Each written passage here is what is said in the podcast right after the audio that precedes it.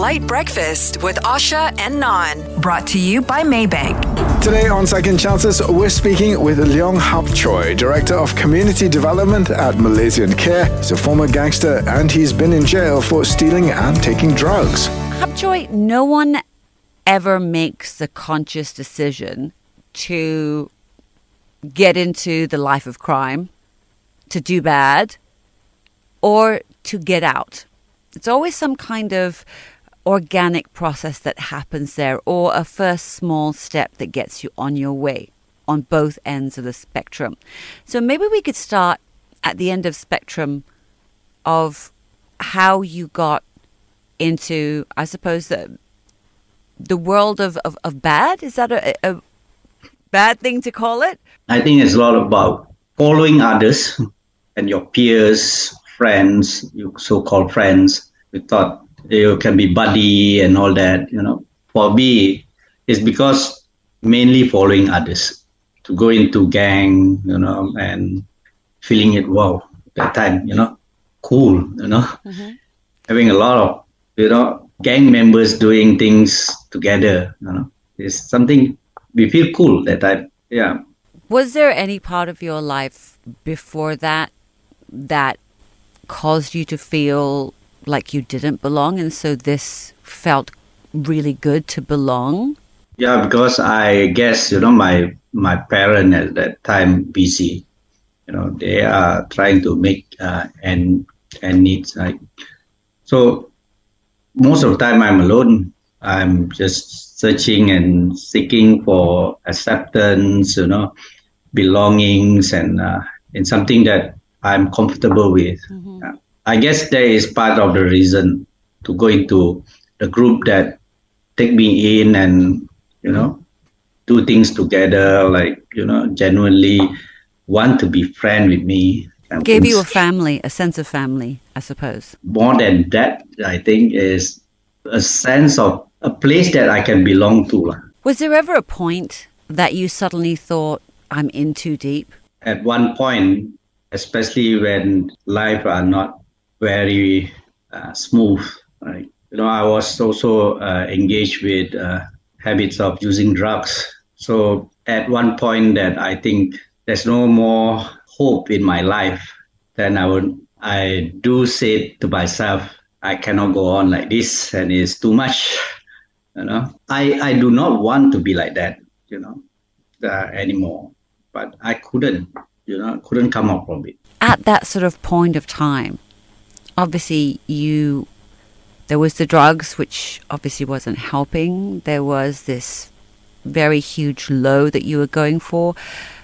What was happening in terms of gang life though? I mean was it also very violent and chaotic at the same time? Uh, no maybe i backtrack a little bit.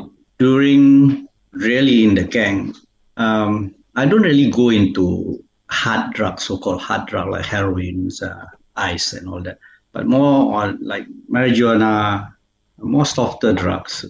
But you know, as as the other drug user can testify this, you know, once we so much love doing drugs, like from the softer drugs, you know, the hard drugs like heroin just now, I said, will be knocking at our doorstep already. So that happened to me when I was introduced to heroin, and that's it.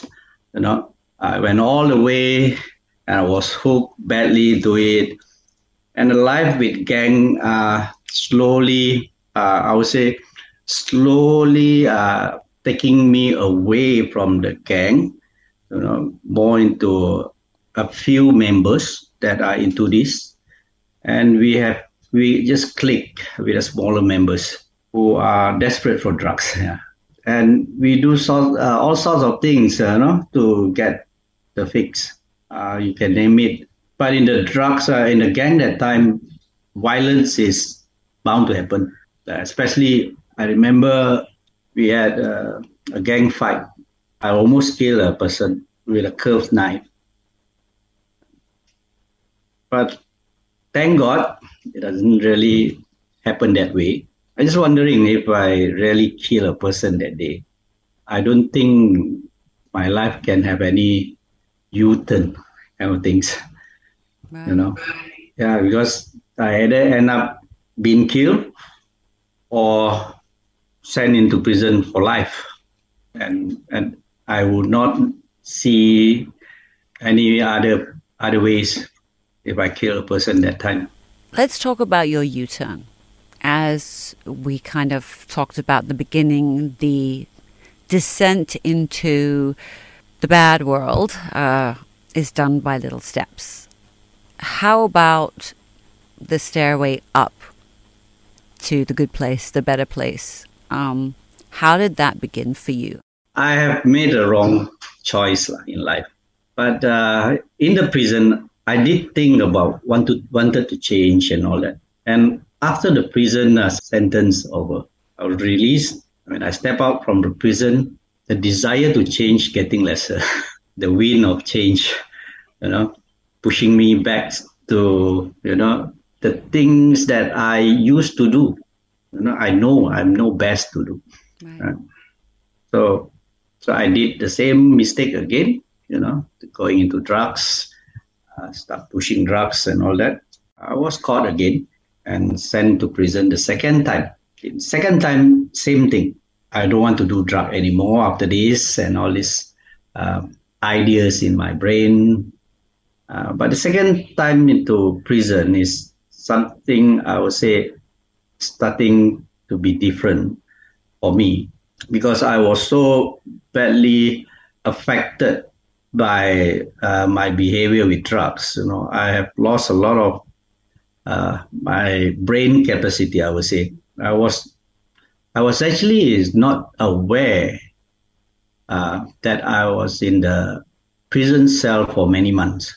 Okay. Yes. Like sort of an amnesia for it, or just? Uh, it's like you know when you take ice too long, you don't sleep well. You know, and your brain's so tired, uh-huh. it just shut down. Right. You know, and uh, and you see people on the street. Sometimes they behave very funny. That is me. so in prison, I, I was like that until a certain point. Two months before I was released, I got my senses back. I start to realize that I'm in prison, and my my prison cells member told me, "Oh, oh, now you're speaking," you know, wow. and all these things. And then, you know, my old self come back. We have a gang, I mean, physical fight in the prison, and I was badly injured.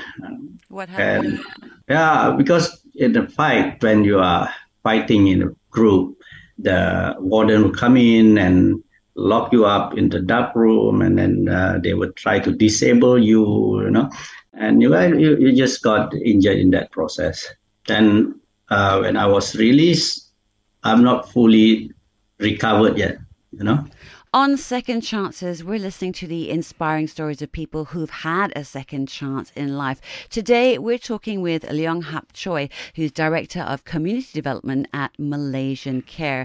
His former life was being a gangster, being jailed for using and selling drugs, and he's doing something completely different now, caring for his community. So, Hap Choi, you're out of prison for the second time. You're recovering from a broken leg, and then you're sent to hospital for a few months because of, of a heart infection from, from the years of drug abuse. Now, how did this become your U turn towards your, your second chance in life? They sent me to a ward, uh, a HIV ward actually, where I did not know, you know, at the time.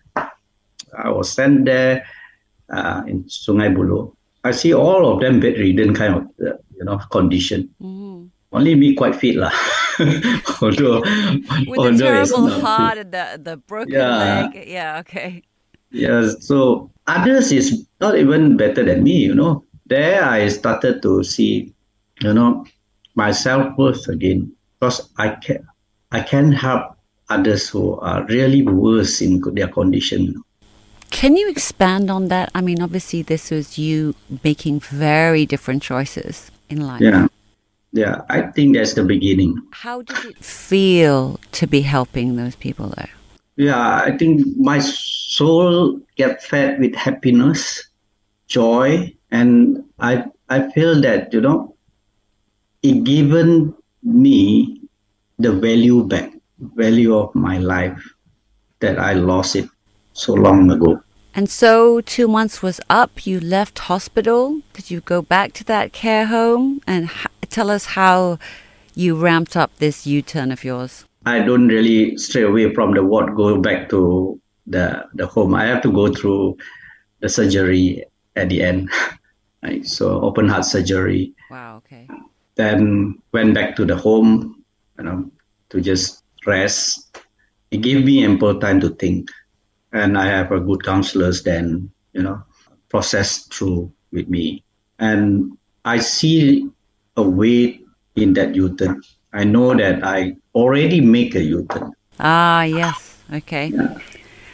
And U-turn was made, and now it was just a different path happening. Yeah, yeah. Because I didn't aware then when I was being processed by the counselors, you know, I, I realized I'm already in the in the pathway of the U-turn. I just need to know what next from there.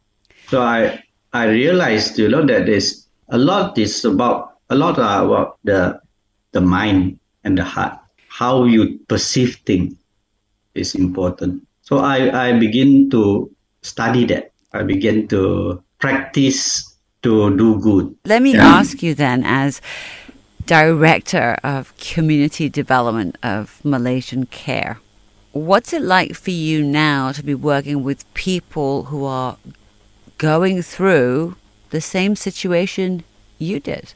One thing is uh, in Malaysian care, I don't really only uh, doing things for people like like me, you know, uh, but uh, also for others uh, who are marginalized and needy. For instance, orang asli, people with special needs. Yeah, I think you can can uh, go into our website, you know, www.malaysiancare.org. You can see what is uh, care is doing for the marginalized. but for me, when I I have this longing, you know, to go back to the prison, uh, especially the prison that I went in, you know, and to tell the the people there or the the inmates, you know, that is always if we look hard enough, you know, there's always second chance. There's always there. The second chance always there. And what does the idea of a second chance mean to you then? I think the the idea of second chance is about you know having the opportunity to do the right things and then do it right for the first time. So there is but what I I think you know second chance is given to you. Eh, it's not just to be taken lightly. Maybe I'm not aware. Many times I got a second chance, maybe I'm not aware. When I aware there's a second chance, I don't take it lightly. But I think that's the point, is it? Maybe many come, but it's about grabbing it. That's what counts. Hap Choy, it's been such a privilege having this conversation with you. Thank you so much. You can listen to this episode again of Second Chances on the Lite Breakfast podcast. That's on the Shock app.